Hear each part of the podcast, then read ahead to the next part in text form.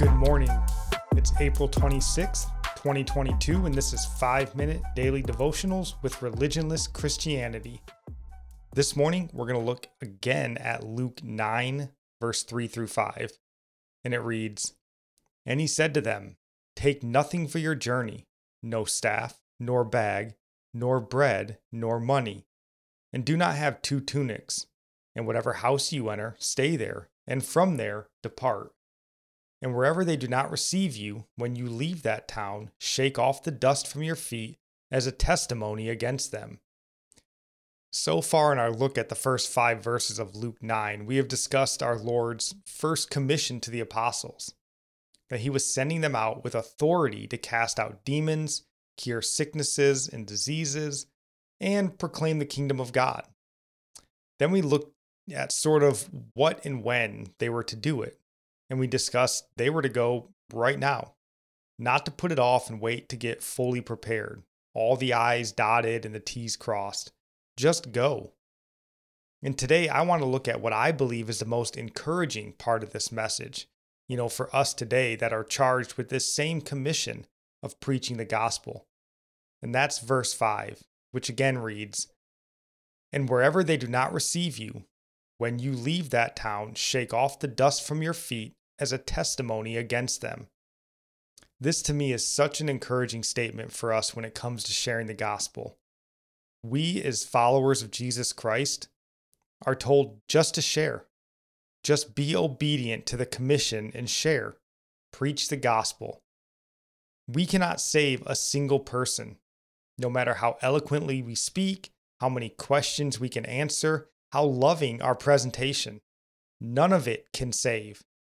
It is only the Holy Spirit alone working on the hearts of the unbelievers that brings them to repentance. We simply have to tell them. So here's verse 5 again. If they don't receive us, that's punishment on them, not on us. You know, if you preach the gospel to a hundred people and a hundred people tell you to get off their porch, get out of their face, and not a single one of them comes to a saving faith in Jesus Christ, you did your job. You will be rewarded for being obedient to the call of Christ. And that at the end of the day is all we can do. Now we should certainly prepare as best we can. 2 Timothy 2:15 reminds us to be diligent to present yourselves approved to God, a worker who does not need to be ashamed, rightly dividing the word of truth. Ultimately though, whether you're Billy Graham preaching the gospel to crowds of thousands or, you know, me knocking on a stranger's door in New Mexico and stumbling through our interaction. We're both obedient to God's commission. And this should give you courage today that you have nothing to prove when it comes to sharing the gospel. And you have nothing to be afraid of when sharing the gospel. The Holy Spirit does all the work. All we have to do is introduce Him and our psalm of the day comes from Psalms 130, verse 5 and 6. I wait for the Lord. My soul waits, and in his word I do hope. My soul waits for the Lord, more than those who watch for the morning. Yes, more than those who watch for the morning. And our proverb of the day comes from Proverbs 27, verse 19. As in water, face reflects face, so a man's heart reveals the man. And I'll end praying for you from Psalms 145.